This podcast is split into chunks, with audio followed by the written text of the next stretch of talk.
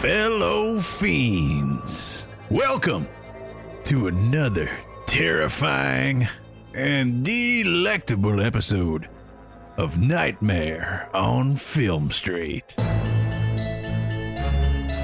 The horror podcast with zero credibility, but all of the blood, ghouls, and gore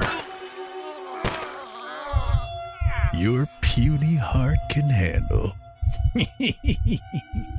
Let's give a grave welcome to our hosts, John and Kim. Hello again, fiends, and welcome to Nightmare on Film Street. I'm Kim, I'm John. and this week we are talking 2005's The Devil's Rejects from Rob Zombie and 1985? 1986's. 1986 I prefer to say Tobe Hooper's Texas Chainsaw Massacre 2. Parentheses 1986. Hmm. That's how it's set. That's the audible version. That's how everybody says it. Th- but that's not the format that I established. You're first, John. Jeez. It's like the English people. English people. It's like Britain. They they have the way every it seems like every country has their own way of writing down the date. yeah. And that that'll mess you up. It's especially confusing for the first few months out of the year when the date could possibly be the month and vice versa. Oh my god, I hate that so much. And- it's easy to tell once you hit like You're like four, six. You're like, is it June or is it April? yeah, yeah, yeah. I can figure it out as soon as we get past the 13th day. Yeah, then it's the easy month. to figure it out. Love it. Yep. Great. We should just start on the 13th floor. That's how it should always be from now on. That's my new platform. I'm campaigning to be king of of the, the galaxy and um You're starting low. You're starting. you're starting very close to the atmosphere. yeah, no, no, no. They, they say as you want to like climb up on the political ladder, you know, you got to start grassroots campaign, like maybe be like your local representative. I'm gonna be your local, like that black hole's coming for us. And I'm just saying, we need somebody to stand up to it, and I'm your man. oh my. First step, Well, dates. you we're know, gonna figure out the calendar, and then we're gonna fight that monster and in the sky.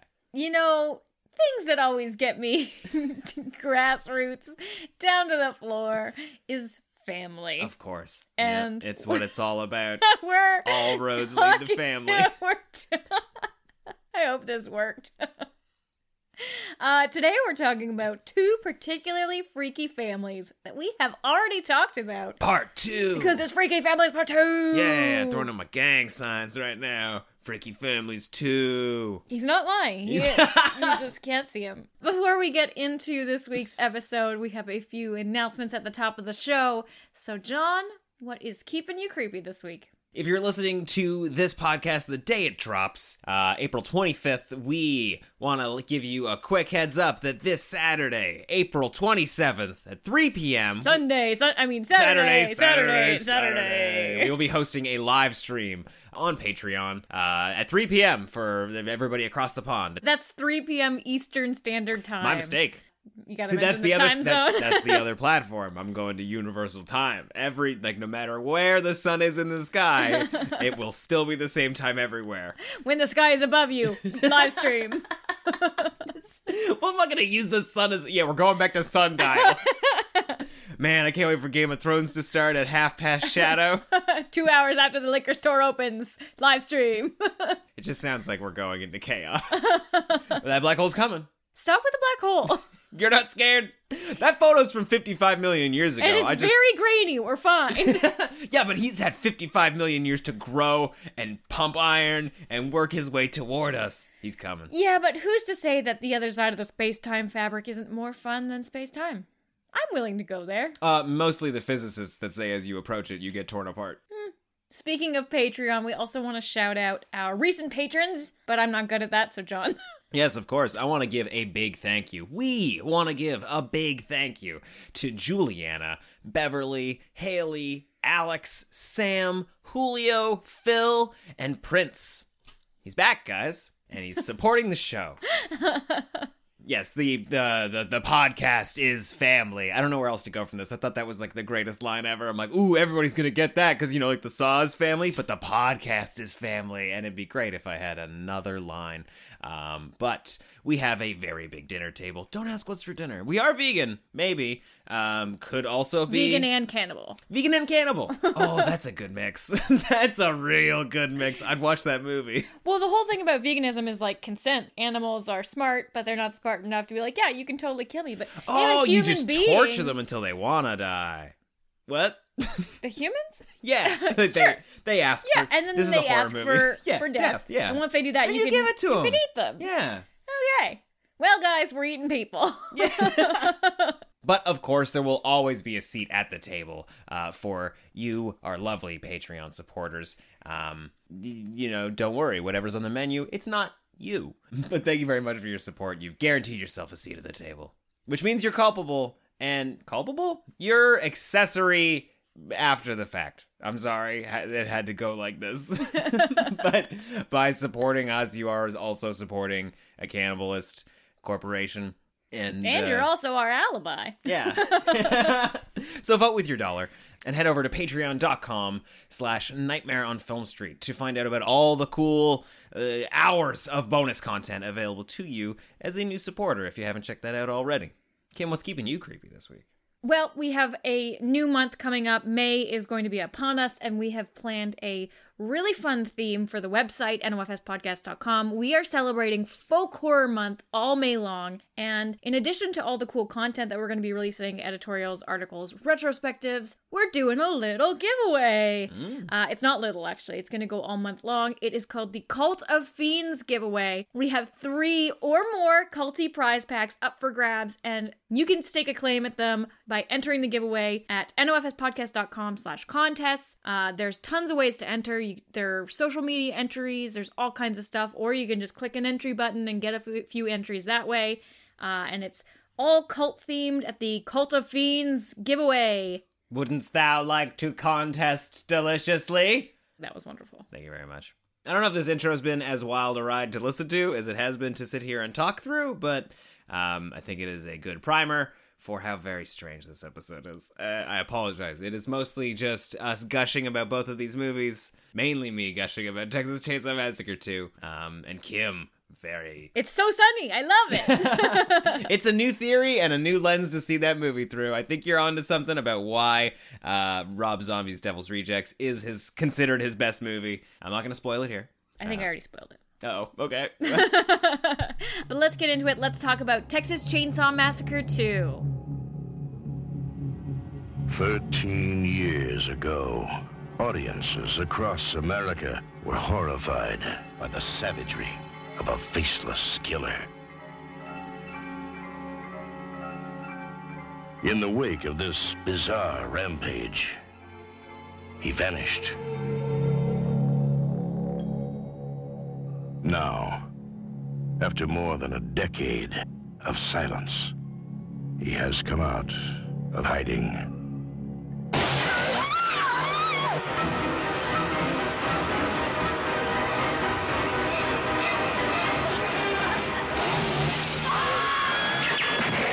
Chainsaw Massacre 2. The Buzz is back. Directed by Tobe Hooper. The Texas Chainsaw Massacre 2 from 1986. Currently sitting at a 5.6 out of 10 on IMDb, a 47% on Rotten Tomatoes, 1 out of 4 Eberts, and a 3.2 out of 5 on Letterboxd. I am not surprised that Roger Ebert did not love this movie. Yeah. Yeah. I you know, I think this was a like a lot of a lot of movie to chew on initially, so I think any of the reviews coming out from release would be very very mixed. I can't say that I know because obviously this came out before I was born. Yeah. Um, but I know that even now seeing it for the first time, I well, I've seen it before this viewing, but um just being so surprised. And you even set me up. You're like, no, it's totally different. It's crazy. It's so much fun. There's Oingo Boingo. And I was like, Oingo Boingo. Um, yeah, it is a crazy fucking sequel. I fucking love this movie. It's so buck wild. it's nuts. It's it's insane. It's unlike anything the previous movie is. It breaks all rules and traditions that were set out in the original Texas Chainsaw Massacre and the fact that it's it's also directed by Tobe Hooper is what I think makes it work so well. Yeah, because in any other sense, this could have been just like a direct to video. It's in the ta Chainsaw universe, and you're like, Yeah. what? But the fact that it's like co written and directed by the original, like the name behind Mm-hmm. the Texas Chainsaw Massacre, is what makes this such insanity. Yeah. Like, this has got like not only the stamp of approval, it is canon. It's so canon. It's it's so wild. But like what what else was he going to do, right? Like I remember being very shocked when I first saw this movie. I don't know that I finished it. Um I didn't turn it off in disgust, but I I can imagine like 13 year old John being like, yeah, I'm gonna watch some gritty, gross, like Yeah. chainsaw 70s horror. And then you were just like, what the fuck is this? it was unlike anything I expected. Yeah, I really don't know that I finished it. But um Because it completely ascends. You couldn't call this a slasher. One character is murdered in the whole movie, apart from the opening. wait a minute. I'm trying to count on both hands here. I think you're right. Like let's it's just the radio guy, right? We, cut the family out uh, because they're the bad guys. They don't Yeah, yeah, count. yeah. And Dennis Hopper, not really a murder. Just- yeah, but that's your final sequence. Like anybody that dies in the final sequence, that like, doesn't count. That doesn't count. no, never counts. No. And um, yeah, the it's- length of the movie. So from the car accident to We gotta include the car accident. No, I'm just though. saying from the car accident to the basement hijinks, basement. one death. And it's not, he doesn't even die there because he wakes up at some point That's and he's true. got like no skin. Yeah. I know we're jumping through the movie, but that's one person. That is not slasher formula. Poor LG. Slasher formula is like you have like a slow kill at the beginning, and then all your characters are like crazy, and then They all get picked up they- one by one. Yeah, and then they die one by one, like every 10 minutes or so until your final girl gets her showdown. Which is crazy because these guys are so undiscriminating about who they kill. Like they do not care. It's all meat. They don't give a shit. Which is funny. You'd think they would like have more restraint and they'd be really like picking and choosing with their meat, but they do not yeah, on- only uh, gymnasts or like bodybuilders or whoever. Like they gotta have like a type, especially if they're making a stew or something. For competitions. Yeah, like you you need some consistency. How do you know that chili's gonna like? How do you know you're gonna win first place chili award every year if you're just picking people off willy nilly? I guess the point is freshness. They're going for freshness. Yeah, maybe it's because it's the local people. Although they they're very they're very much treated the Sawyer family like very dumb, dense, like hickish people, but they are so into found art. there's there's so much you can't even call it taxidermy. It's like staging of of bodies and skeletons and to get a skeleton white is a lot of work. Like to get a That's a skeleton point. clean and white and like in good shape, you need to be an artist. Especially when you're living in dirt. Yeah, they live in a dirt bunker. Also, one of them has to have an architectural degree. Like, is it? Did they just like hijack a mine? it's very true because that cop had to chainsaw like 400 beams to, Before anything happened. Yeah, before like even a pebble fell. structural. like everybody was still able to get out okay at the end of it. Structural integrity still held up. very true. Should we walk through the movie maybe a little bit? We're just we're I think we're all over the place. Sure, yeah, we, we, we can we can walk back a little bit. Let's walk back to the boingo boingo. yeah, so the opening crawl of the movie, we uh, we see that um, the previous events of the film left. I love these. I know I'm interrupting, but That's okay. they're they're so perfect and i think for this film going in and I, I just picture not knowing what to expect at all when you see this scene because you have the the texas chainsaw massacre pop up you have the text. The Texas Chainsaw Massacre has not stopped. it feels like Texas. it feels like the first film. And in the first film it's like really upsetting. There's some really disgusting imagery like right up front and it sets you up for this movie that's going to be like really bleak and very like nihilistic almost. Uh, not even almost. Texas chainsaw massacre is nihilistic. Oh yeah. uh, th- this movie sets you up to almost pull the rug out from you right away it's setting you up like it's a classic texas chainsaw movie. Yeah, even the, like the music is a little playful, but you feel you're you're in you're getting ready you have for that like gritty scary movie. Yeah, like you're almost expecting the grain popping on the screen, like 70s footage when you're watching that text scroll on the, in the beginning. Yeah, and you, you can't beat that voice, right? Oh, it's, it's too good. But then immediately you just have like dumb hick jackasses who are these guys are fresh out of high school, right? I don't know. They they look, look like college. Weren't they like requesting songs for dedicating them to all the stuck up girls at our Oh, homeschool high? funny. So I think it's summertime. I think they are in between. Yeah, Yeah. like they are they're on their way to so, some sort of frosh week party maybe. They're so amped up that they're going to go to this new college. They're just shooting everything in sight. I have to say the holographic glasses made my life. Remind me of Scholastic so much. Like those um Goosebumps kits where like if you pay like seven ninety nine, you get like a Goosebumps book, Goosebumps pencil case, and like haunted masks, holographic glasses. Yeah, get your own glasses. Look like that haunted dog at the beginning of the TV X-ray eyes. show. they do not look like. I mean, maybe that the guy with the holographic glasses. Maybe that's part of it. But big fucking V-neck sweater shirt beside them. they'd look like they should be on their way to a country club. Like they are rebelling against mommy and daddy Well, Warbucks, it right? would make sense because they're driving on the longest bridge in history, so maybe that's the driveway for the country club. okay, let's let's get to it. that bridge, I don't. Okay, let's let's assume. Uh, how long do we want to say that? Well, okay, how long is that song by Oingo Boingo? Oh, minimum six minutes. Dead Man's Party, six minutes. Cool. So they're probably driving. pff, I don't know. At some point, they got their foot right on the floor. Yeah, because that is like a high speed chase scene. let's let's just do Canadian math here. We'll round it up. It's- Kilometers. yeah. Well, hundred kilometers an hour. Okay. okay. No, I don't think they're doing. They're maybe doing like 80. You took 80, 80 kilometers an hour. 80. You think that they were like, you know what? Let's let's not go too fast. Yes. At one point, Yes. That guy only has half his brain. So, although I have to say, he did. Oh, so we're averaging out. yeah. Okay. The they like roll to a 50. Yeah, like the ending is 50. Either way, like, and the entire length of the song, they are going down a bridge, and it is taking an eternity. We see in plenty of establishing shots this bridge, 50 yards max, right? Oh, it's so good. That is the greatest scene. I love it. And I think that, like, totally brings you into the world that this movie's gonna be because it's absurd. It doesn't care about the rules, and it is ready to just play fast and loose. Yeah, and it's it has so much fun with these characters that were created in the first film, and they're brought back and they're entirely different. Yeah. and totally zany. Yep, yep. Uh, and to have Leatherface in the back of a pickup truck. Uh, who's who, we don't even necessarily see him at first, and it's a great goddamn reveal. But he's puppeting a corpse. There's a lot of corpse the puppeting. There's a lot of corpse puppeting. It's uh, it's it's performance art, really. Like for an audience of one, It is true; they are artists. and you know reviews are hard, and it's hard to take a bad review. So you just like get a You new body? murder- Is that what you're saying? Yeah, you know, you just kill the audience. Oh, I didn't see anybody clap through this entire movie, and the one person that was nice to him made it out okay.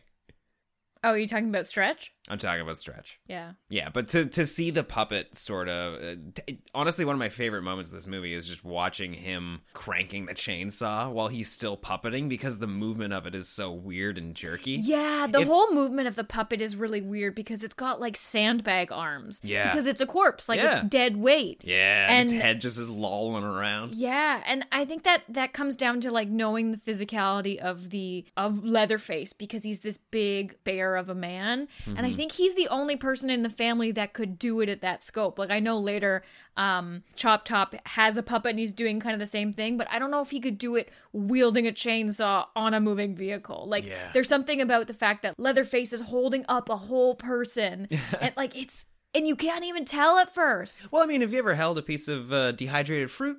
That's a lot like what that corpse is going to be, right? No, All dried corpses are fucking heavy. Well, I would assume at this point, like, look at it. Haven't you ever handled a corpse, John? Are you new? I'm just thinking about like going in the water with pants on. That's what That's I what imagine like, it yeah. being like. And I'm thinking more like he's dust, you know, like uh like a Scrooge. Maybe he's a corpse. mummy, like, but he didn't. I, I guess he was a little ancient. He, he was a little dusty. just a little dusty, yeah. But you, when they shoot at him and the head knocks over, and we see just enough of Leatherface's head You're like, popping out. oh fuck. So good. Having seen it before, you you can tell somebody's behind there. But if you really just focus on that that that corpse, it's it's pretty great because you have uh, Leatherface is draped in sort of like a black cloth. If you just try and pretend he's not there, it looks so good. And it's Oingo Boingo. You can't go wrong. I was arguing with some people on Twitter because I said that this was the greatest horror movie sequel ever made. Uh, and immediately got back a bunch of like, what about Evil Dead 2, John? What about Evil Dead 2? And my retort was just, well, pff, I don't remember any Oingo Boingo on Evil Dead 2. Oh. Evil Dead 2 is is arguably not a sequel though. It's a remake. It's arguably a remake. It's a requel. it's arguably an argument. I think we can all agree on that argument. So stretch. This is uh, this is another thing I love about this movie. They can't hang up on, on anybody who calls into the station. It's just completely hijacked. It's impossible to cancel the line. Yeah, like people are being murdered, and it's very clear that people are dying on air. yeah. and they're just playing it live. I don't know what to do. I don't know how to cut the line. They gotta hang, Hang up. up. Man, I love LG. LG's the best. Does does his microphone have a small face attached to it? Did you see that? I didn't notice. I couldn't quite make out what was on the actual um There was like, a lot of- foam part, but I'm pretty sure I saw teeth at the bottom of it. there was a lot of fun shit around this radio station, and it's like this really gross, um, Oh, kind it's of disgusting. random. Like the halls are. You wouldn't spit on the floor of a nice recording studio. You wouldn't spit on the floor anywhere indoors, but I guess you're not LG. Um, but when she's doing your tour, when Chop Top shows up, she's giving him a tour. Yeah. Uh, and she's like, shark, and, uh, uh, duck, rubber duck, garbage can, lat, Exit sign and a exit sign, tour. and a tour. Yeah. Ah, yeah. That whole scene is super duper long, and I think it's supposed to make you feel uncomfortable. I guess. Uh, it, actually, I have to give this credit to somebody who tweeted at me. Um, I tweeted that we were watching this movie, and so he was like, "This whole movie makes me itchy," and that is Itchy, that is yeah. exactly what this movie makes you feel. It it is totally itchy, Especially watching Bill Moseley try and just Exactly. like, scratch his head. and he, but he Ugh. singes it, and then he eats the dead then- skin. Ugh. Like, what? Who thinks of that? Like, he just So carries around a hanger and a lighter. That's such a weird tick. Well, yeah, the lighter part's really strange. But haven't you ever Had a metal plate scab? in your head. You've Yeah. never picked a scab, Oh, I'm I'm a such a scab picker. right? yeah, exactly. Like I'm a just- scab monster. and it hurts, but it feels good. it's uh, very rewarding. Yeah, I, I feel the same way about biting around. Not my fingernails, but like the skin around. It's like Gross. I don't notice that I'm doing it, Yeah, and then it's, it happens. I'm really a bad sudden, for that. yeah. I like I I had this thing in high school where I like plucked out like all my own eyebrows, Yeah. and now they grow up growing fucked, and it's just you know. You, you some, some of us have a metal plate on our heads, Some of us have really red skin around our and some of us have no natural eyebrows. uh, whatever. Do you, do, uh, you know, it was always strange in high school where like the really, really goth girls that just took them out. They were just gone. Oh, and did like the big like U brow.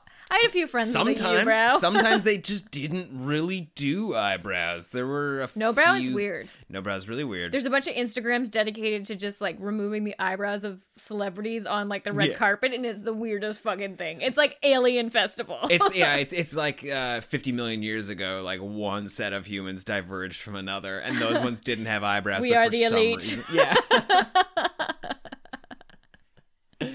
Oh boy, so where are we in this movie? So Chop Top we're still at the up. radio station. yeah, yep. Chop Top has showed up because they heard them the next night playing it on the radio. Yeah, so Dennis Hopper, uh, Lefty, uh, has contacted Stretch because he needs her to help him get the word out about the Chainsaw Massacre because nobody in Texas wants to believe that it's real. The family has gone underground. They have no idea where they are, Well, where yeah, they came from. I guess we should mention too. This is occurring 13 years after the first film, so everything in that time with the first movie. So everything that transpired in the first film was years ago, Yeah. which would explain too why now we're in kind of a different setting. The family is in a different house, uh, if you can call it a house. They're in a different cave. yep.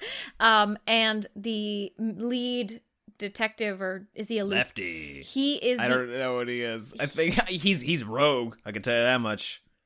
He's a lieutenant. Okay. Um, he is the uncle of Franklin and Sally from the first film.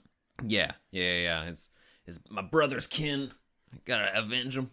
Which is fun. I like. I Oh, like, I like the, it a lot, yeah. Gives him some heart and explains why he's going like real off the books with this one. What's your uh what's your so uh he convinces Stretch to play the tape every hour on the hour as a request. Which is Um, absurd. Yeah, it's insane. Do they not have any kind of a board regulating this radio station? Well, that's what LG tells her. Like, hey, we're gonna get in a lot of trouble about this. People are calling in complaining. Like, hey, people complain about the requests all day. Every. Do you guys just want to sit back? I could do the rest of this movie right here, right now, as a one man show. Um, I know too much about this movie. no, it's fine. I'm enjoying this. Yeah, so it's just the, the idea is like we got it on the logbooks. It's the request. People complain about the request all night. The higher ups upstairs ain't gonna say shit. I get the impression that it's a small radio station that, that the owners never really come into. They just like check the books every quarter and check out. But um somehow that's going to either get the word out and people are going to help lead Maybe it'll identify the or, killers. or it'll ma- force the- them to. I think it'll it'll upset the law, and the people will demand answers because Okay. it sounds like they're just sweeping it under the rug. yeah, but instead it's got the killers coming and knocking on the door of the radio station. Yeah. Uh, it- Why do you think they want to sil- they want to silence her? Right? They want to just kill them so that they'll stop playing it. I think that's the idea. Yeah, because Okay, they're because they're hard- ghosts that haunt the land, It's right? it's hard to tell what their fucking goal is because they're just these like zany weirdos who are having a great fucking time. they are the wrong people to send for a job. They are like the hitmen. They're the only people to send for the job. I guess that's true. Yeah. Are they gonna send Grandpa? that is literally the only other person they could have sent. oh man, yeah, because Drayton, the cook, is uh, the older brother. His he's he's busy cooking. He's winning. He's running the family business. Yeah, right. um, Those damn property taxes. just a small business owner trying to make good, right? Like that's that's all he is. Uh, sure, his business practices and his entire uh, platform is is is very strange. I think it's insane that It's a he can resource, though. Pull it together long enough to go to a public event where they're doing like chili cook off and like Yeah. because that would require like judges coming to his table and making small talk and trying his fucking chili him being like yeah like nothing but fresh meat uh, Yeah. but I don't see him being able to i don't picture anybody in that family having the social skills to pretend they're not um, on a murderous rampage at all times yeah, he would just be walking around licking his lips. does he try other people's chili like who knows I bet not. Who knows? Maybe he's got like a chili cook-off girlfriend, and we'll never know. I don't know. He's like a girl who's like a regular women. haunt. She like wears a shirt with like his chili's name on it. he's got to like avoid her in the all. It's probably just a like a shirt with the actual chili on it. Did you happen to notice that when he accepted the award? There was chili in the award. I think, think that's a great touch. I think that is so awesome. gross. But when he's holding the award and he's so prideful, like the chili is spilling out onto his suit. It's just so goddamn gross. It's dog food. It's just dog food. I swear to It's God. It's pretty gross looking. Have you ever had a chili that brown? no, but like we don't eat regular chi- like we don't eat meat chili. So like yeah, maybe had, chili is I've like had meat chili before in the past. gravies some places. Like, okay, so there you go. That's what it looks like. It looks like gravy. Isn't all chili tomato based though? Like shouldn't all chili have a tomato base? I think so. Right? Right? Tomato. Yeah. Sure. Lots of tomato.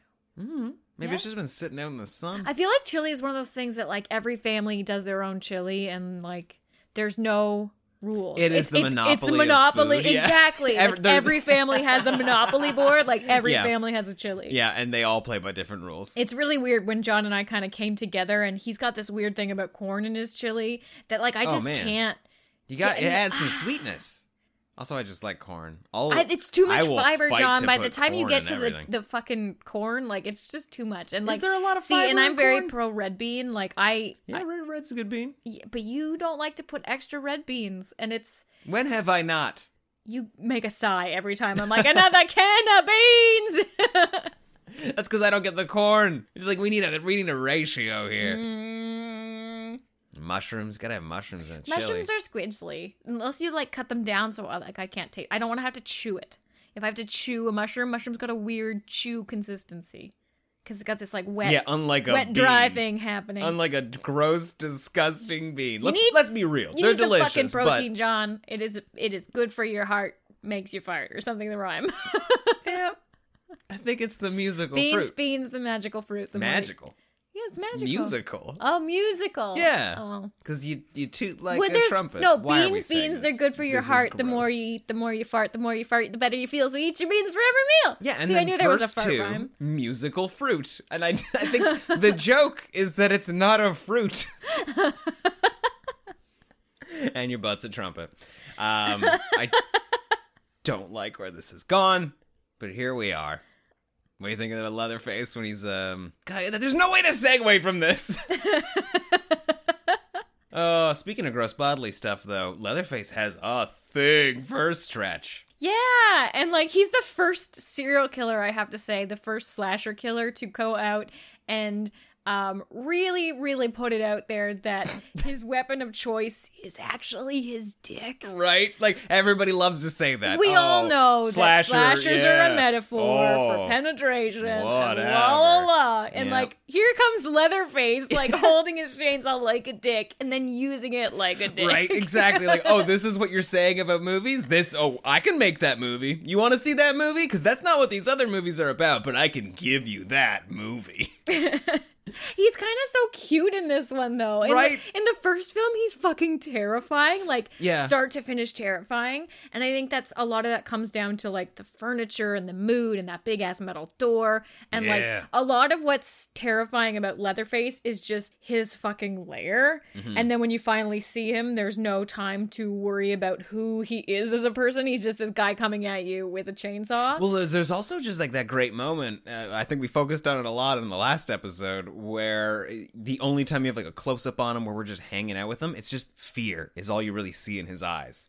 That's terrifying. Like that is the strangest character I've ever seen. Like he is a monster that you cannot escape, but in his own time, where he's by himself, he's he's just terrified. like running on anxiety. yeah, It's just like, what? That doesn't make sense. Yeah. I don't understand that. but we can all relate to him in part two. He got girl problems. Yeah, and he's, He's so lonely. He's so cute. Yeah, he does. He loves. He does like her a lot. He does like her. He does. It. Uh, it's so nuts though because when he first comes into that room and uh, he is he's attacking her and it looks like Stretch has nowhere to go. He just starts jamming his chainsaw into the bucket of ice, but you don't know why.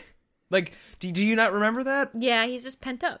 Maybe he's just. No, no, but there's no visual of what he's doing. He just breaks into the room and he starts sawing into the ice and sawing into the ice and cutting through the co- the cokes. And then we pan out and we see that oh, that's that's what's happening. He's pantomiming having sex with her with this chainsaw. oh, it's so good. But I think too, there's something kind of startling in the fact that she's screaming and she's very much like of a horror movie Hmm. when he first runs in. But at some point, she's been screaming so long, she just kind of stops and then she starts talking to him. Yeah. And I don't think he's ever had an instance before where a victim has like tried to, to talk yeah. to him. Yeah, like he because has like no everybody's way- response when he comes up to them with a chainsaw is just like abject fear. Yeah. And to have somebody kind of flip the switch who talks professionally for a living, like who better to do that than an and ultra they cool and they female listen to her every night too. That's so true. He's already He heard knows her voice. before. Yeah. She's like a, she might be a mother figure also. Ugh, like he falls asleep to her, right? I don't know. I don't know, John. there is something, and I'm gonna try not to be too crass here, despite everything we've been talking about up to it. That moment where he's really enjoying himself, and he finishes, and then he revs the chainsaw back up because, like, that whole idea that like he doesn't want to kill her leaves as soon as his dick brain is gone. Is there a better way for me to say this? Is there I a better guess I me guess you're this? interpreting the film very literally there. You don't, you don't think he comes? I didn't think so. I think he might. It's like that little Britain sketch where this guy's talking about these guns. Mm, I'm gonna show you guys some guns, and he keeps going for bigger and bigger guns. And every time, like the the the trainee of the new police station can see that this guy's getting a boner, and then it happens, and then he and, and then he's like. I'm completely uninterested with this gun now and walks away. Like it's just uh Ew. it's a little much. Outside of that scene and me ruining it, maybe Leatherface is pretty cute. I guess. Yeah, he's a kind of adorable. because it's like his first girlfriend. Yeah, and then so at some point they all end up back at the lair, LG ends up skinned skinned and on the ground. Yeah. Um, and Stretch falls down into the lair while she's chasing after them. He tries to hide her. he really does. Uh, sort of He like I mean, there's a weird there's a weird scenario where he like puts LG's face on her, and then they start dancing. it makes her prettier, I guess. and they're having yeah, like we're the He's same. a necrophiliac. Yeah. I don't know. I think I, yeah, I I see what you're saying. I think they're just bonding. I think he's just trying to bond with her. It's like his first gift, you know. Oh, Yeah, it's that's like like, he his got her- corsage for the prom. yeah, like he It's got her a bunch of roses. Oh, this is so nice. yeah, I mean that that face could have been could have been his new face. Yeah, I'm a complicated man, and I can't give you my heart, but I will give you your best friend's face. So nice. Yeah. So thoughtful. Oh, and when he puts it on her it face is. and she's like, "It's wet." That is the best. No, no, it's it, it's it's wet, and he's trying to he's trying to make it like stay, but it won't. So he puts his hat on her just to pin the the pin the Oh, face. and then when he ties her up, her arms are loose enough just to like touch it, but she can't pull She it, can't off. get it off. That is yeah. so cruel. Like that is the cruelest thing ever. If they had it, if he had it just tied her wrists and there was like no shot at it, would have been fine. But the fact that she's tied at the elbows and she can reach up but can't pull it down, like I was squidging in my seat at that. Like, how long am I gonna have to wear this fucking face? Yeah, how do you escape that? like kill me, but take off the face. so we we haven't skipped too much. I think like we were, we're pretty we're we're following along. But if I could maybe bring us back a little bit, what's your favorite Dennis Hopper scene in this movie? oh my god. Because there's a lot of good ones. Yeah, we did miss the chainsaw purchasing scene, Oh, which it's the best. is probably the best scene in the movie. Probably, yeah. I think so. And it's it's mostly for that shopkeeper. That shopkeeper like And- looking on on Why is he so crazy? He should be the sanity of this movie. And I, the same thing goes for Devil's Rejects. Like, your police officer who you're cutting to, Yep. who's hunting down, is supposed to be the hero that you follow and the person that you're rooting for. Not necessarily with Devil's Rejects because you have we're following the anti-heroes, but fuck, they're crazy. they're just as fucking crazy. Hey, to get to fight them and get uh You do. You got to get gotta to get their down to level. level. Yeah. Although I think that they are already just fucking crazy. Like both of these officers in these movies have been personally affected. The law no longer applies. Yeah. And it is like revenge and retribution. they are just two hurricanes coming in off the coast colliding into each other. yeah. It it's bonkers, and he's so fun and so funny. I love it. Just like lays down like 800 bucks. Like you get the impression he cleared out his bank account, I guess. And, uh, And he's just buying different chainsaws, and then the, the shop owner's like, you, you could test those out if you want. yeah, and so he goes out front, just starts hacking it up. And the shopkeeper like cannot even handle it. no, he's loving it too. Like at first, like, what the? What is the? Oh, yeah, you get that log there. But I mean, he doesn't say a damn word, but oh, it's it's pretty great. Dennis Hopper's like he's like Nicolas Cage, right? Like he just gives a hundred percent. Oh, totally. yeah, and you better be there when he's doing it. Um, What do you think about so getting toward the end? They're Sure, they're yeah. having like their family dinner. Stretch is there. Um, she's being brought to Grandpa because if we everybody finds out that Leatherface did not actually kill her at the radio station, and somehow she's ended up in the the basement bunker area. yeah. What do you think about that dinner sequence? Because I think this movie is kind of like off the rails zany, but once they finally get to the family dinner, which it's kind of starts to mirror the first film a little bit, Yeah. it's already a weird circus carnival. Um, are, are you talking mainly about the, the older brother, like the cook? Because this is kind of like where he starts giving his spiel on Yeah, and I just think, Americana. Like having the the final girl tied up at the at the head of the table, you're Okay. bringing Grandpa in. We're getting him to do that kill that he did. Like yeah, it's he's 137 years old. Yeah, it's really interesting that there this is the one scene that's kind of tradition. Something that they Well, they're they're a family unit. Like that's their big thing. Like regardless of how how tough life gets and how uh how much they have against them, they are a family and they are in it together. Mm-hmm. And like there is nothing more American than the dinner table. Very true. Yeah, like that's that's where you come. You better not be late for dinner. You wear your formal best. Oh my god, Leatherfa- Leatherface in a suit. Yeah, I mean he mm. does the same thing in the first movie, and it's because Grandpa wears a suit too, right? Oh, like Oh, so getting cute. dressed up for dinner. Yeah, and Chop Top's wearing a bow tie. Yeah, exactly. What do you think about Grandpa still being alive? I think it's hilarious. Do you think it's just for yucks, or do you think there's something supernatural going with the No, cannibalism? No, uh, oh, I see what you're saying. Like that's. Uh, I almost expected Grandma to be alive in that mountain. I was, I was really hoping Uh, yeah. that when they took the chainsaw, she was gonna be like, and then it would get Evil Deady. I was, ex- I was hoping. That'd be pretty great. I was kind of hoping. Oh, Grandma in chainsaw heaven. it's one of my favorite lines in the movie. There's so many lines. Like I need to watch this again with captions on just to get like, the dinner scene. There's there's so much good shit that I know I missed. oh, it's amazing. When you when you finally discover that uh, the cook is under the fucking table, is yeah, like- I didn't think think, just- he. I thought he was standing somewhere. I no yeah. idea, and I Yeah. thought stuff was going on above. I thought that was um stretch up like running around upstairs, but it was uh the final chainsaw battle between Leatherface and the And Lefty, lieutenant. yeah. Yeah, I always got the impression that he was like under the floorboards.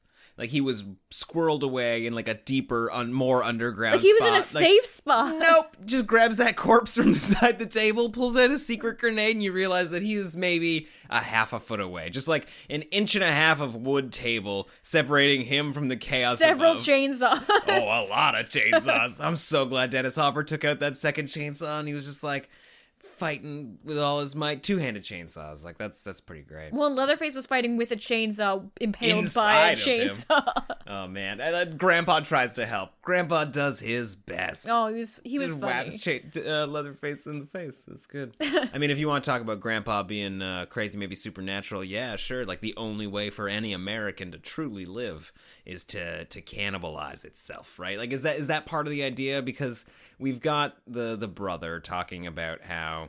Um, I mean, like he ta- he talks about the struggles of having a small business and just like how there's no way to succeed in the modern world. He even has this moment about taxes and property taxes and how like I rich stars don't play. Po- I, I think It's I for think it's for yucks. yucks. I, I think it's a bit of a send up of the first movie, but I mean the sentiment in the first movie essentially is that uh, the safety net that you thought you had, this country that promised a better life.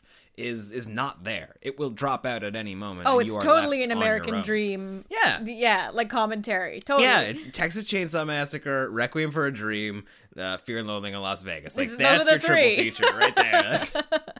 That those are more true to life than anything else. Like Yeah, but I think yeah, I think this movie is honestly just a it's a satire of itself. Yeah. And it's it's completely taking all those things and maybe it's kind of in itself a meta horror because it, it's a filmmaker's commentary of like, oh, you want another one of these because mm. it'll be profitable and now it's this thing that'll make money. And it's like, okay, well, we're gonna give you all the same things you want. We're gonna give you the chainsaws, we're gonna give you the chainsaw battle, we're gonna give you the final girl, we're gonna give you Leatherface. Mm-hmm.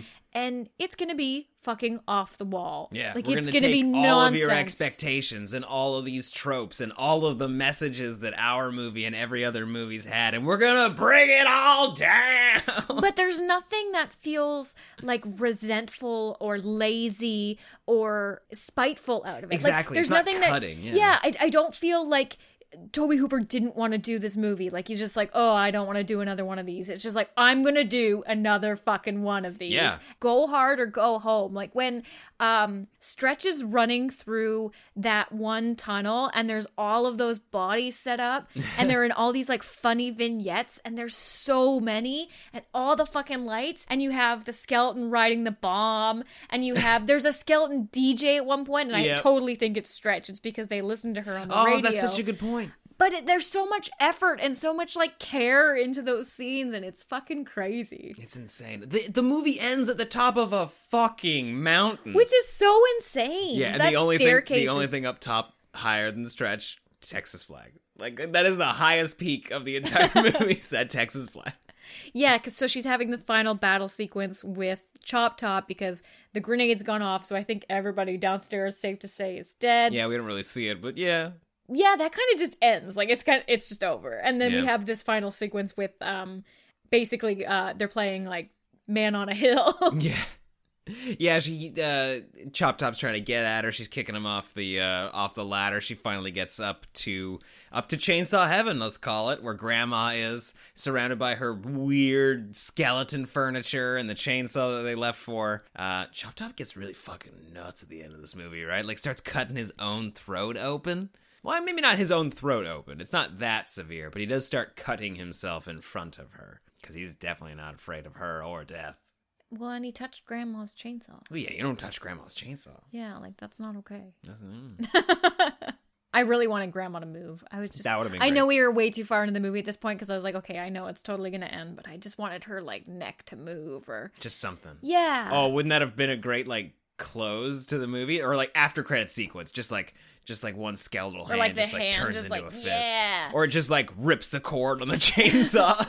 Well, yeah, because your final scene in the movie is Stretch doing the the chainsaw dance, which is so iconic from the first film, like that that sunset or sunrise, sunrise, Sunset, it's dinner, right? sun on the horizon, Shit, because she runs out at dark. and that she's running for fucking days. Yep. she's running through the, the the woods for days. But yeah, so she's doing that same like crazy wild chainsaw dance, and it's like a victory dance in this one versus the Yeah. the first film is a. It's a dance of sorrow. It's a dance of my people. it's a it's a dance for the harvest.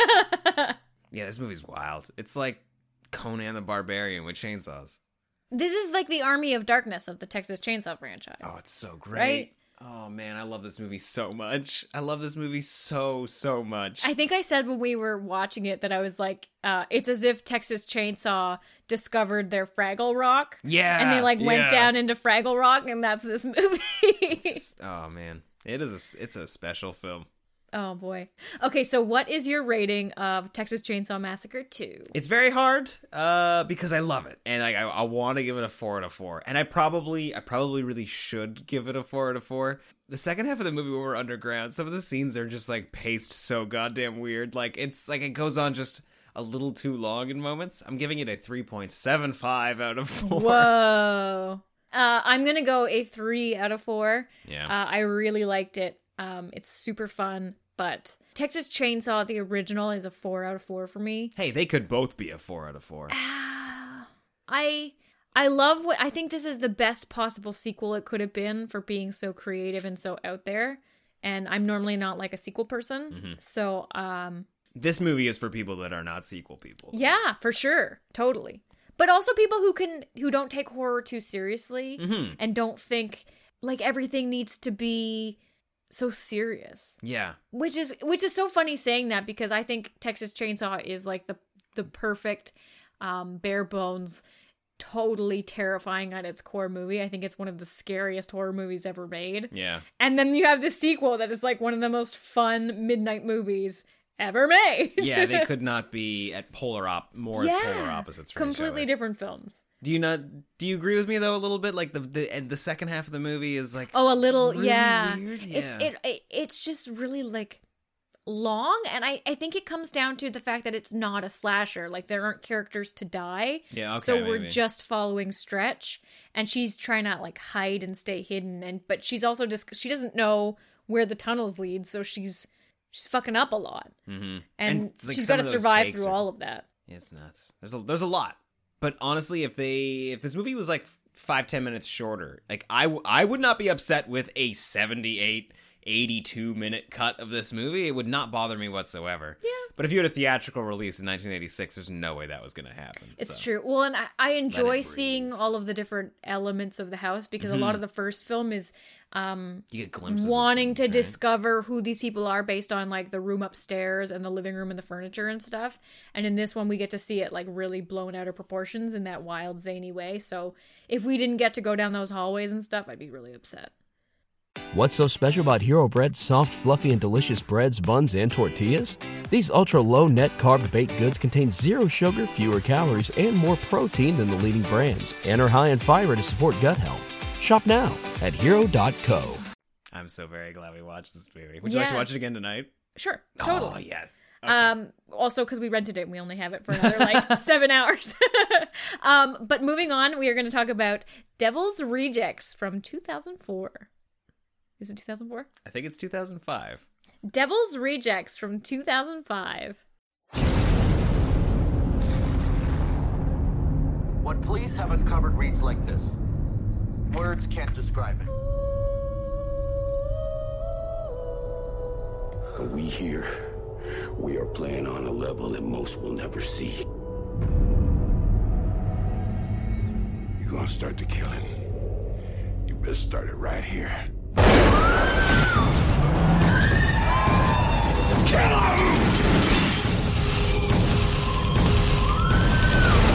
This is truly the most shocking crime scene that this reporter has ever witnessed.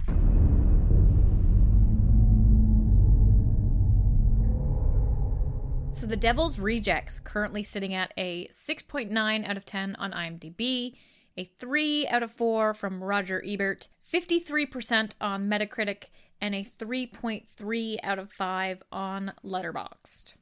I really would have thought that Letterboxd review would have been higher. I did too. Damn, sorry, what was the Rotten Tomatoes rating again? Uh, I don't have Rotten Tomatoes. Oh my god. Oh shit. No, I don't have Rotten Tomatoes. I guess we're gonna have to look it up independently. Eh. How dare I? Yeah, it's the most credible source for whether or not a movie is good. yeah, you have to check what the giant tomato in the sky says. That's how I do all my consulting. I just throw a tomato in the air. Yeah. and then if it comes down, well, splat. It's trash. Which means everything is trash. I don't know. Okay, What I, I don't know yeah. what my theory is. I was like, which tomatoes just hung up in the air? The, the fried green ones. I oh. don't know. I don't know. What's happening? So Devil's Rejects, I think both of us have wanted to have this movie on the podcast for a really long time. Oh yeah. Um But and- I kind of refused to do it without with any other movie uh, than Texas Chainsaw Massacre 2. Oh, Yeah, he was so every every once in a while I would have like a really sweet pairing. I'm like, oh, we could do it with this, and he, no, we are doing it for freaky families too. Yeah, I-, I can't recommend watching these movies as double features enough. But it doesn't make any sense. The- thematically, they are different fucking films. Hey, knee jerk reaction. Yeah, you want to watch Texas Chainsaw Massacre with The Devil's Rejects. I get it. And you could also do a great double bill with Texas Chainsaw Massacre Part 2, followed up with House of a Thousand Corpses, because they are weirder in and they they are more in line with each other but i think they they work so much better this way. Uh, and i think it's just because you have like such strong raw voices in your first films and then in the second film it is such a wild departure because the devil's rejects is it's very much like like tcm part 2 uh, it is it's very much like its original film but it's incredibly different Yeah, a wild departure is the best description of both of these films. But the funny thing is, is that tonally, Texas Chainsaw 2 is more akin to House of a Thousand Corpses. Yeah, yeah, yeah. But story, House of a Thousand Corpses mirrors Texas Chainsaw, the first film. And Devil's Rejects is more on the road. It's more exploratory, Mm-hmm. kind of like Texas Chainsaw. I'm talking mazes here. Uh, but yeah, like it's this is a very nihilistic film. There's something so bleak about it. And you, there's moments where you have fun and you love these characters even though you know they're terrible and they're um, these anti-heroes we don't have anybody good to follow in this movie there's Nobody. not a good person on the screen and somehow it just works even though you know it's not going to end good for anybody See, this is this is why I love 70s movies and I don't know why uh, like 70s early 80s movies because you are not expected to root for the person on screen. You are just watching that person's story. In any other format of filmmaking, you have a good guy and a bad guy and there are very clear lines separating the two of them and you know who is who's representing the best interests of the audience and who is who we are rooting against. It's us against him. Yeah. But when you just have a movie with characters who are who they are and you're just going to watch their story play out, that is that's where I'm at. And that's what I love uh, about movie making in general. but and you'll The never Devil's see that again You will never see it again except for in these like these indie Rob Zombie's doing a pretty good job. that's true he's probably the only uh, Quentin got another- Tarantino maybe Quentin Tarantino. but even he's got some redeemable he's got some nice guys Well, yeah, he's, he's definitely got some nice guys because it's nice to have some nice guys. But hey, aren't the Devil's Rejects some nice guys sometimes?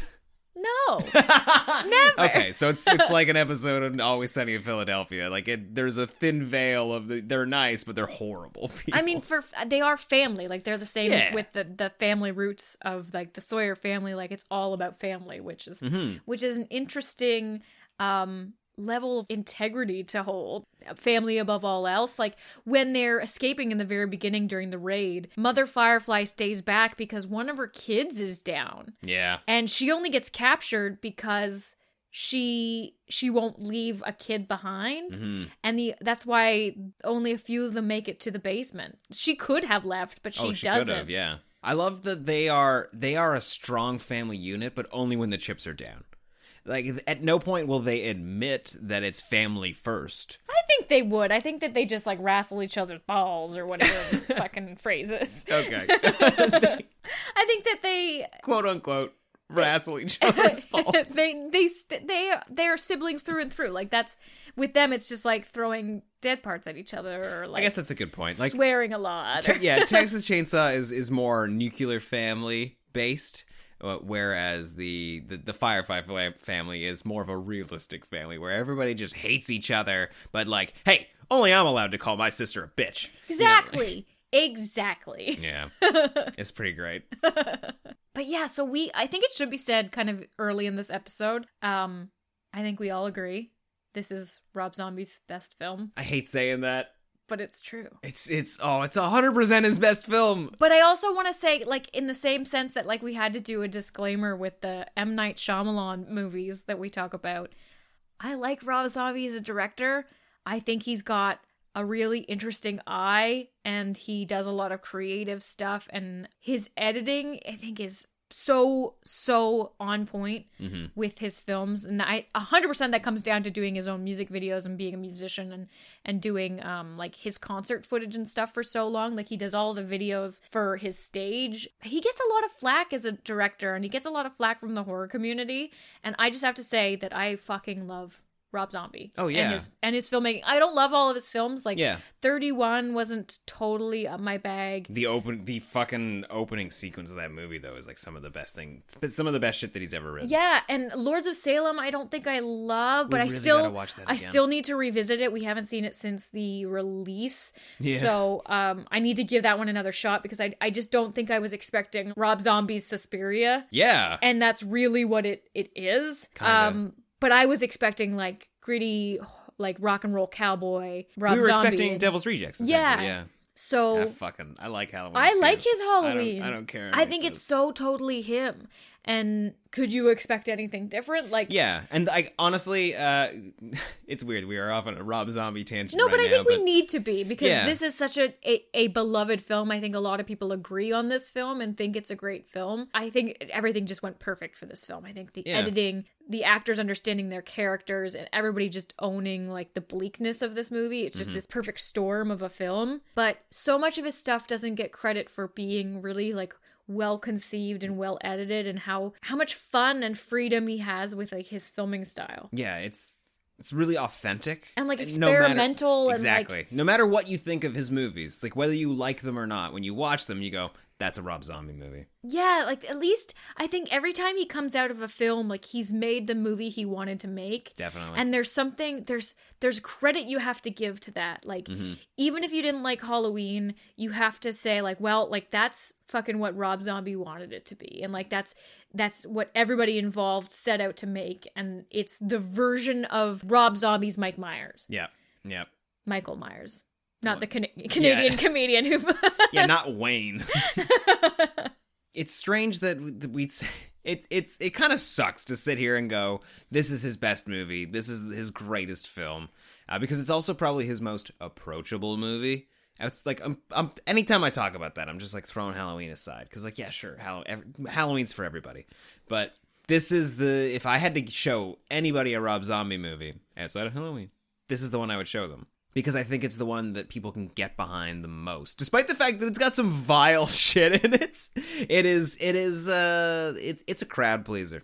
Yeah, and it's it's hard to describe why that is. Honestly, I think it's because now don't laugh at this. I think it's because this film is so fucking sunny. Yeah, but I mean, like that sun looks great on like actual film.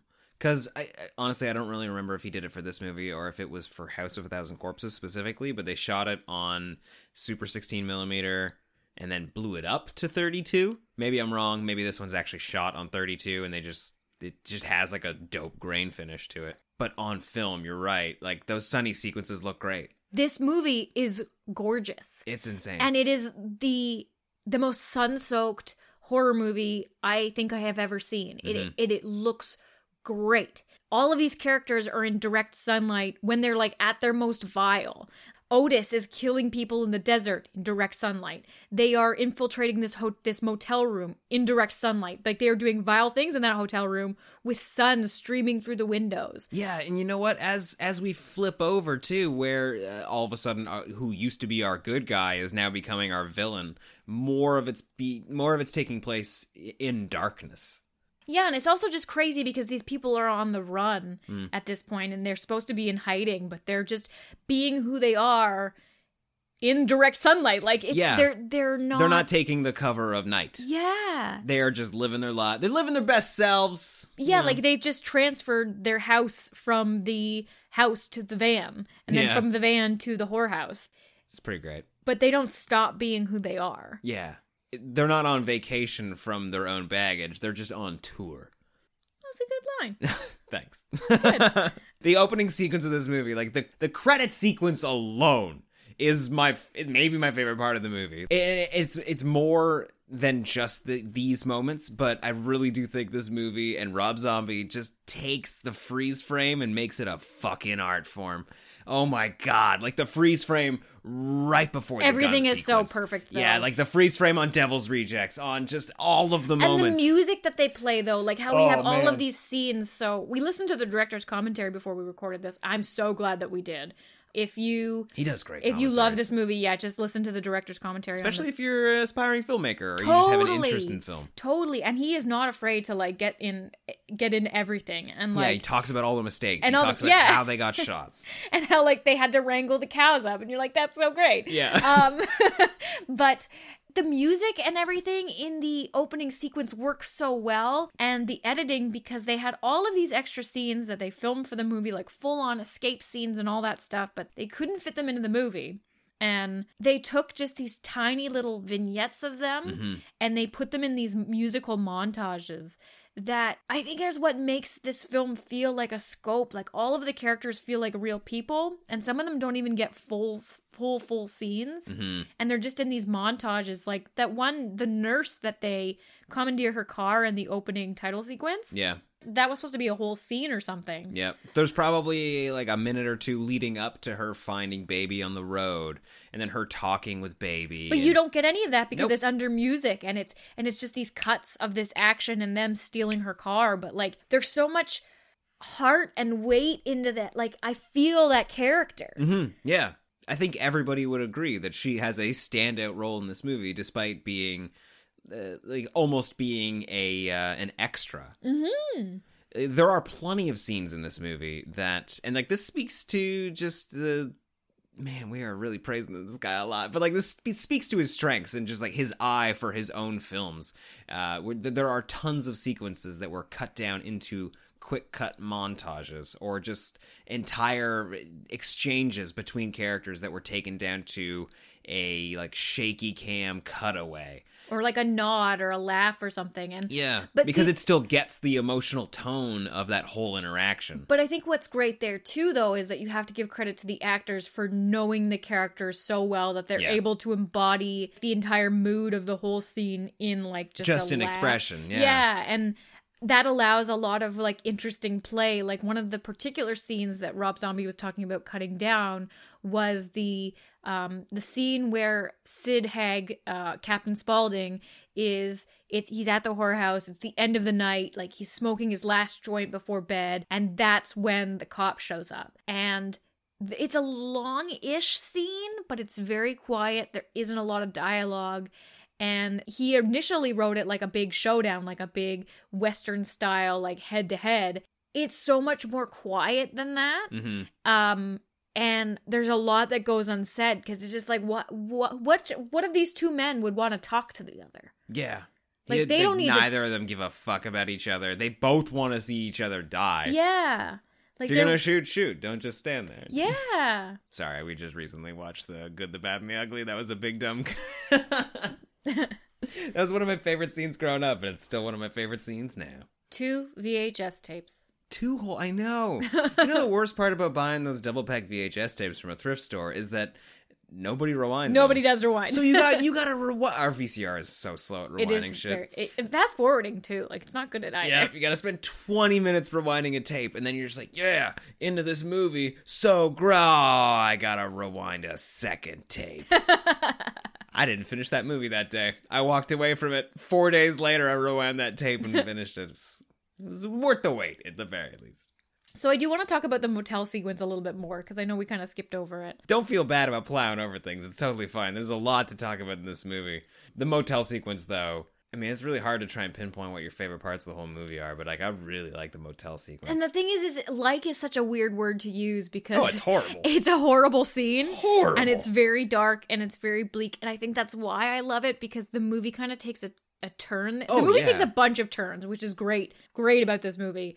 But you have this kick ass scene where they're being shot up by police and their home is being invaded. And then they wear this like crazy ass armor that's kind of wild. And then you have no idea what kind of movie this is going to be. And that's the only really moment in this film where it feels like House of a Thousand Corpses y when, um, after the police have shot the tear gas and they go in and there's that wonderful fucking grain footage and everything is lit green and you have like the family members wearing these weird fucking metal welded masks and stuff like that feels very house of a thousand corpses um Or even just the fact that they have like 30 cheerleaders chained up in the basement. yeah and like otis is sleeping with a corpse like it's it's fun um just yeah some wholesome fun. Sure.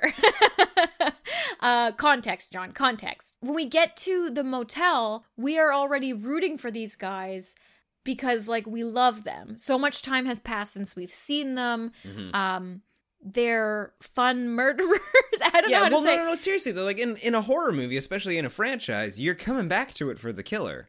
I'm not going to watch Friday the 13th uh, part 6 because I can't wait to see, you know, what Tommy Jarvis looks like all grown up. Like I'm coming cuz I want to see Jason. Mm-hmm. So when you come to the Devil's Rejects, you are there for the Devil's Rejects. It's no surprise. And then yeah, this movie challenges you. It gives you this cool opening. It's great. You get a little glimpse like, "Oh, they're still up to their old hijinks and they're they, they've escaped a gun battle." But hey, are you still going to like them after they do this horrible shit to these people that don't deserve it? Yeah, they're never going to stop being who they are. Like, yes, they are, they're being chased right now, but like, don't think that they're the mice in this story. Mhm. You know what I mean? And I think it, it really plays on your perception of loving and hating this horrible family. Yeah. Because they, they do what they do in the motel room. Like, we put, um, we kill a guy, like, I mean, point yeah, blank. yeah. Um, we ass- assault a woman, and it's there's nothing sexual about it for the person doing the assaulting. It's like purely a power trip, Yeah. which is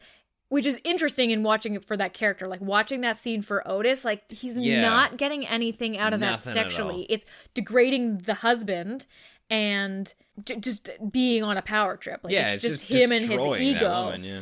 Um, and then you you move on, and they're they're stopping for ice cream on the highway, and then we fucking love them again. See, like that that the thing about that scene, uh, it is such a pivotal part of this entire movie. It's so weird that it works because we flip gears hard. This dude literally cuts off a guy's face and makes his wife wear it for hours until the the maid comes the following day to let her out. She's gone so crazy that she can't even ask for help. She just runs off like an escaped patient from a mental hospital and gets run over in the street. Like nobody gets out of that situation alive and it's horrible. You've got like this helter skelter imagery of just body parts and blood on the walls and and then yeah, then they're they're on a family road trip. Yeah, getting i- stopping for ice cream. They're irritable with each other. It's like every road trip you've ever been on. And yeah, they're you're laughing with them. All of a sudden you're in the back seat like a little kid looking in on like the grown-ups having a good time.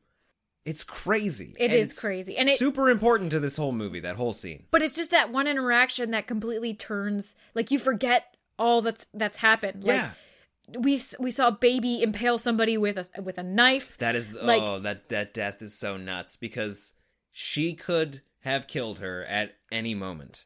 Uh, because she knows that the gun that this person has taken from her does not have bullets in it. She could have told her that before she stabbed her, but instead, she made sure the knife was in her heart and she was dying before she let her know there was never any escape, and just walks out of the motel room after the other girl that's uh, that's run off.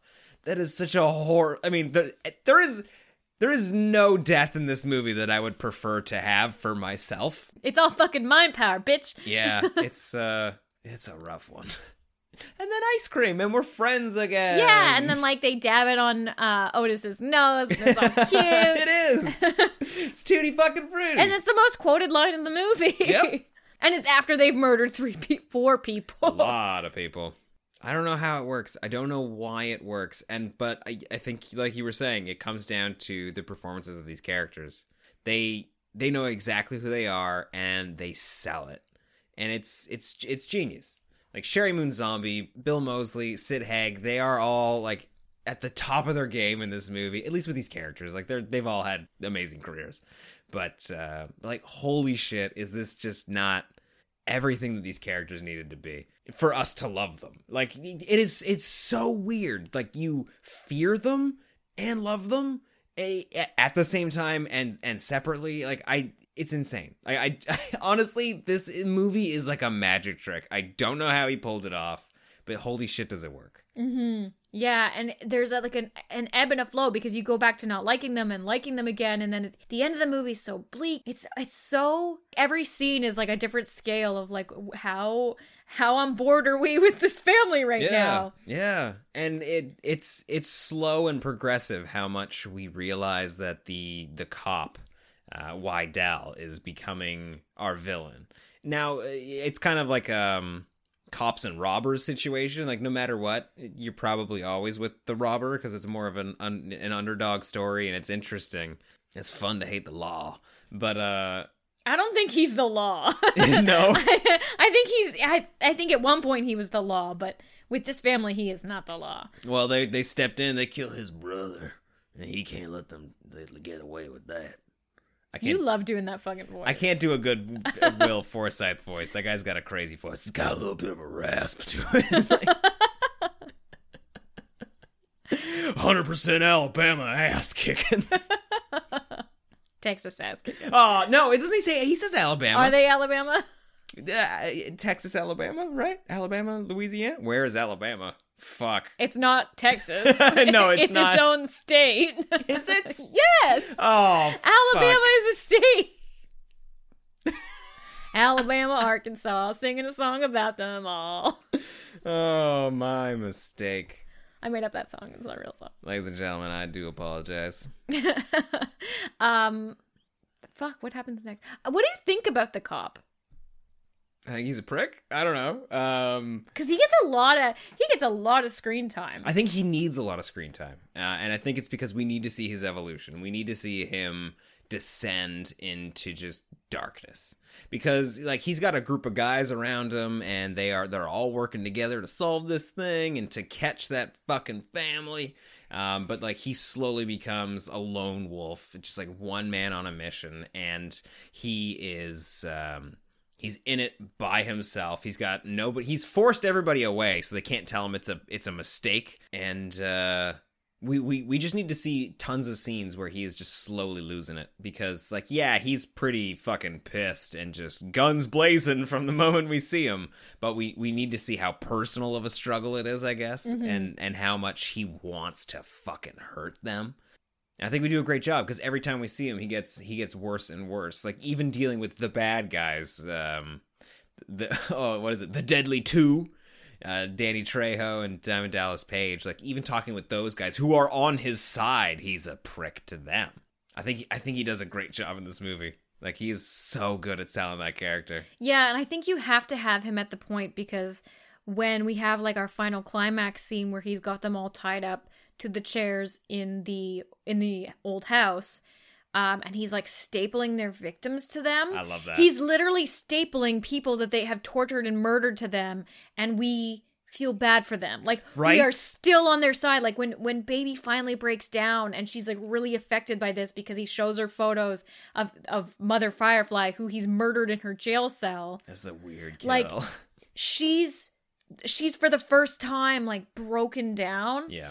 And we feel empathy. Yep. And she's wearing this stapled photo of this girl she tortured in House of a Thousand Corpses. Yeah, and like we we know the horrible shit that they can do. So it's crazy that we are so on their side at that point. And it's it, that moment that you're talking about too is great because you, you never see baby drop face. Like she is always Giggling and like yeah, and maniacal. Yeah. She's never she is never not ready to eat your face. But she like she has no weakness. But Mm-hmm. in that moment, yeah, she's she's dropped a little bit. She's almost uh she almost feels like she can't get out of this and that's scary. mm-hmm But yeah, it's it's weird. Why do we care about them? Like it's we we shouldn't want these guys to get away.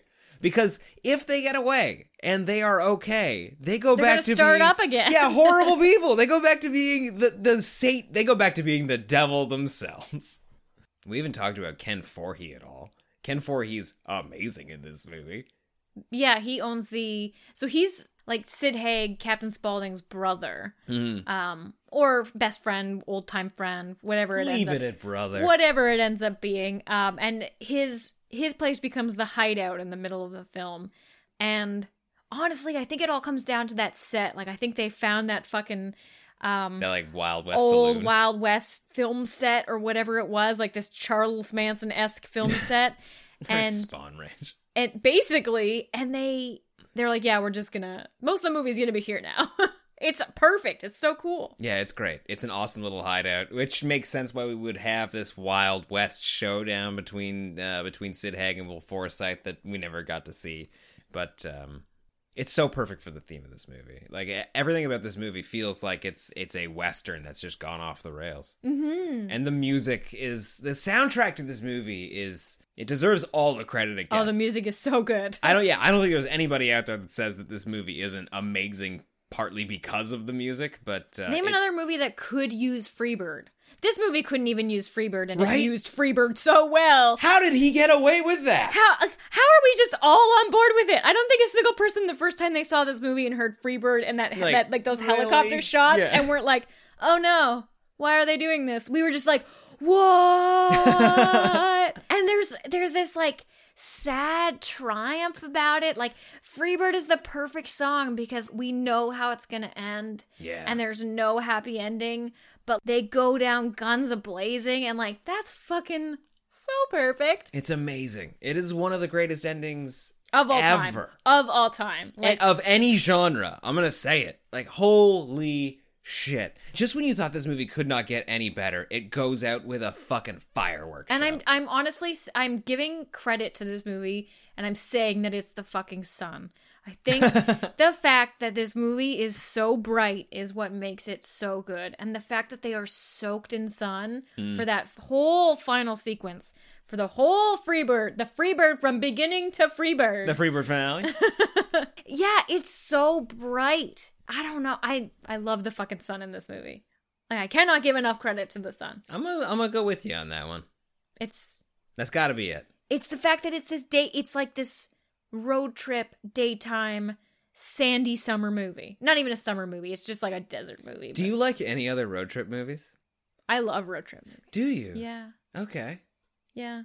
I kind of don't love road trip movies. I don't know what it is. I them. I don't know why. They're okay. I've seen some really good ones, but I don't love them. Like especially road trip horror. I love road trip horror. Name me a few road trip horrors right now. I can't Okay, I'm just sorry. like name them. All right. Travel horror or like That's that's different. backpacker horror. Okay, you're talking like Berlin Syndrome, uh, Hostel. Uh, oh, what was that weird one? Getaway or something, where they're on beaches and Turistas. Turistas. the ruins, of course. Um, the Ruins is good. The ruins is actually really good. Doesn't get enough credit. No, the good. beach. Everybody loves the beach, Oh. right? It's a great one. I'll just keep squeaking into the microphone. Until I'm over. Yeah, I don't know what it is about it, but uh, I super duper love this road trip movie, and I love its road trippy aspects. It's not like, um, oh, I've decided this is the one I like. Uh, I, I think it's a perfect use of that road trip format. It makes sense to me. Sometimes it just feels like, oh, we got a lot of ideas for characters, and we're just going to drive to this location and meet these quirky characters and these quirky characters. We're going to learn something about ourselves along the way. Which is very funny because this film very could very easily could have became that because there's so many like iconic horror faces Mm. that getting them all into the film could have felt like oh we got to make screen time for PJ Soles who's Mm. who plays the mom of the car that uh, Captain Spaulding steals in the beginning ish of the film. that is such a good scene where he's talking to that kid. He's like, Oh like, my god, that is so good. He's like, you're gonna get out of this goddamn car right now, or I'm gonna kill you. I'm gonna kill your whole family. I don't remember a damn thing he says. He's like, you better tell me that you're afraid of clowns. I'm gonna come back, and you like, you need to have a reason why you're afraid of clowns. Oh, man. You're like traumatized, Yeah, traumatized. it's great. You got a scene that you want to mention that we haven't talked about? There's too many things about this movie we haven't talked about. I wish But- we could just play Freebird right now. Like, I wish we could just like, but what? How do you? None of that scene is audio. Like, you don't get any. There's no dialogue. There's no sound effects apart from like the gunshots at the very end, like closing out the film. Yeah, another Um, great freeze frame. It's just so perfect. It is the perfect ending. I cannot wait for Three from Hell. Like I'm so ready for that movie. Do you think that it that they didn't die from that car shootout, or do you think they're gonna chalk it up to like, uh, like just pretend that that ending didn't happen and that they drove off? Oh my god, you know what? In my mind, I was thinking they did not die. Or they they died, they brought them back because they were like, fuck it, these people are awful pieces of shit. We need them to rot in a jail cell forever. Which also kind of sounds like the opposite of the world this movie exists in. Yeah, like, the this is an electric chair world. Well, yeah, they uh, like electric chair world or dead on a road world. um, but now that you mention it, they do have a mugshot of Baby in this movie. Mhm. Baby has been arrested, and I'm pretty sure that is essentially like the promo photo that we're seeing a lot of for Three from Hell. Maybe this movie takes place in between House of a Thousand Corpses and The Devil's Rejects, or maybe it takes place before House of a Thousand Corpses. I don't know. I think it might be in a weird spot on the timeline. And I think I Devil's was- Rejects will always stand as their swan song, their ending. This this is the end of their story. And you know, you can continue to tell stories somewhere in there about the Firefly family, but Yeah, I have I no know. idea. I have no idea. if if it is um before Devil's Rejects, they've done a really good job of not letting anybody know casting wise that like Mama's in it, but I have a I have a feeling it takes place after the Devil's Rejects. I think it's going to be chronological. What do you think? yeah, I think we're gonna have like it's gonna start maybe with them driving in that convertible, Hmm. and We start with that. they're just gonna drive on by and like there's not gonna be any wall of police officers like i think that we're just gonna Hmm. not uh, change it but i don't think that shootout happened happened Okay. if it if it's chronological like if three and i think it might have to be because all the actors have aged Good point. Right like yeah. Like how do you how, yeah, how do you make any of them look 15, 20 years old? I mean, it works though for like House of Thousand Corpses. Otis is not the same Otis in Devil's Nope. Rejects. Like it's a completely different person. You got a beard now. and he's like in the first one, he's like a weird like Marilyn Manson esque character. Yeah. yeah. he's got this weird It's got really stringy hair. pagany sort of I don't know. They do a lot of weird witchcrafty cult Well, yeah, he's also in got like that whole woods. get up at the end Yeah, of the and, like, movie that when they go to church Dr. thing. Satan. Yeah. Yeah, and like Otis in Devil's Rejects would not wear that getup. No. Like no, that's he- some frilly bullshit. no, yeah, he would he would shove that makeup kit right up your ass. um i'm i'm kind of out of things to say because so much of this m- movie happens under music yeah, or it's it's very visual. Like how do how do I say I love the scene transition from Ken Foree's whorehouse back to the desert where Otis has those people kidnapped. You know, like where you have like that Chinese gong go off and like the we- wipe yeah, we wipe to a family photo. We wipe back to where we are. Like, I fucking love that. I think it's incredible. Not good for a podcast. no i love the wipes in this film Y'all like that wipe? those transitions were so wonderful i love those wipes I love Tiny. Yeah that's the the seven foot tall brother Yep.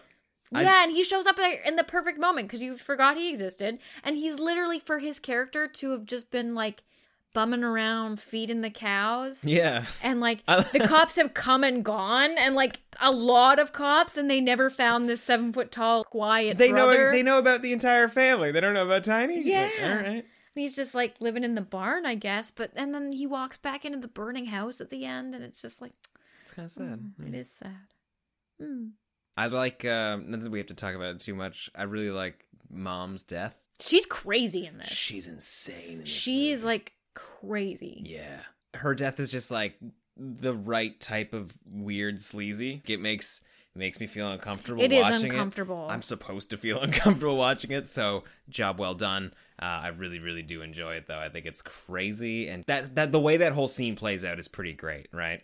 I think we should mention too that there there's no Doctor Satan in this movie. Yeah. Um, I think there's there's maybe some flashes in the beginning of him being like arrested or him being taken away, or they filmed that and it didn't really make it into the film. But there's no big like they don't discover this weird experimental bunker in the basement, and there's no big crazy like oh these people are crazy torturing experimenting on human beings kind of thing because that doesn't fit with this like runaway serial killer movie that we're getting into with Devil's Rejects. And uh, I think it was the best decision. And I love Dr. Satan in House of a Thousand Corpses. Like I think he just he brings that movie up to 12. He Yeah. he just adds this like surreal element to the movie It's nuts. that where you're just like, okay, so there are no rules here anymore. And Mm. you're just like, what the fuck is this? Like, are they trying to appease this weird devil god they have in the basement? Um, Yeah, and he's got like that fucking like uh, oxygen mask and like all of the syringes, like Yeah, the IV lines into his and body weird. and shit. Oh, it's great. but he does he doesn't fit in with the, the three of them. Mm-mm.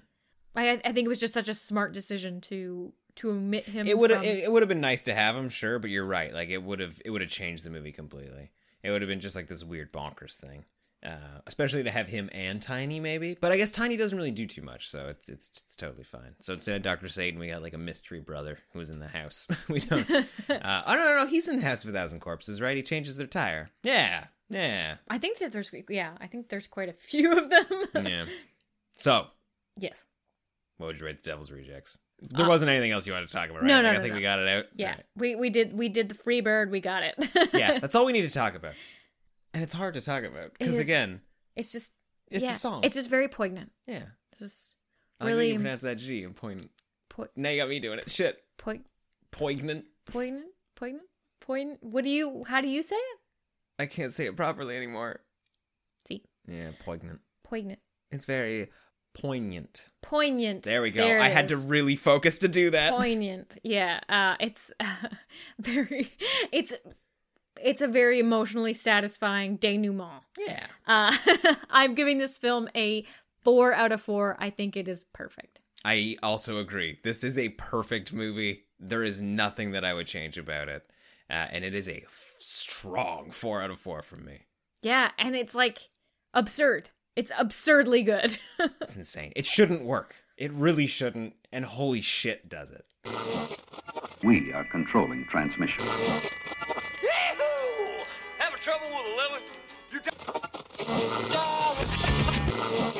Nightmare on Film Street is brought to you by Baphomet & Co. Small batch soap inspired by horror and the macabre. This week's pick is the Baphomet Bomb, a black bath bomb with an intoxicating scent that lingers. Something deep, dark, sinful, and sensual. A bath bomb black as night that in turn conjures the ultimate soak. A delicious, dark, hydrating, purifying concoction worth trading the devil for. Get 10% off your order with the code NIGHTMARE at BaphometandCo.com. That's 10% off with the code NIGHTMARE. Baphomet & Co. Made by hands, sometimes severed. Celebrate Folk Horror Month at Nightmare on Film Street with the Cult of Fiends giveaway. Enter to win one of three culty prize packs by signing your name in the book at nofspodcast.com slash contest. But that's just our opinion. Tweet at us at NOFS Podcast. Uh, talk to us on the official uh, the official NOFS subreddit at reddit.com slash r slash nightmare on film street. And of course, you can find us in the horror movie fiend club at facebook.com slash groups slash horror fiends of NOFS. Yeah, and if you would like to support the show, you can hit us up on Patreon at patreon.com slash nightmare on film street. The show is listener supported, and we have a ton of goodies and fun stuff there for you. Bonus episodes, bonus content, swag, live streams. There's tons of stuff. Um, and if you can't do a recurring donation, that's totally cool. We also sell merchandise in our web store at store.nofspodcast.com. We have a brand new t shirt that is so awesome. Uh, we also have enamel pins, there's other merch. And if you can't do any of that, if you want to just leave us a quick five star rating and review on iTunes or Facebook or wherever you're getting this podcast, subscribe on every single platform and app you have. It really helps us. Um, we are doing it on our own. It's just the two of us. We do all the social media. Um, we do all of the editing, recording, the research. We have a, an amazing team of contributors on the website. Like Oh, that's not just yeah. us. There's a ton of really great yeah, voices please, over there. Please do head over to nofspodcast.com and check out some amazing articles from some amazing people. Yeah, and anything you can do to share and promote all of that stuff is so amazing. We love having you respond and, and hearing your voices and your opinions and stuff. It's totally awesome. We're going to stick around for a few more minutes and play a little game called Tutti Frutti or Sawyer Chili. Check out that mini game and all the other bonus content available to you as a patron of this show at patreon.com slash nightmare on film street. But that's it from us this week. I'm Kim. I'm John. Stay creepy. It appears you made it out alive. Just long enough to tell the tale of the nightmare on Film Street. Ow! Help us grow the horde. Leave a review on iTunes or wherever you subscribe. Continue this week's conversation on Twitter by following at NOFS Podcast. And as always, more terror can be found lurking on our website, www.nightmareonfilmstreetpodcast.com. Until next week, stay creepy, fiends. What's so special about Hero Bread's soft, fluffy, and delicious breads, buns, and tortillas? These ultra low net carb baked goods contain zero sugar, fewer calories, and more protein than the leading brands, and are high in fiber to support gut health. Shop now at hero.co.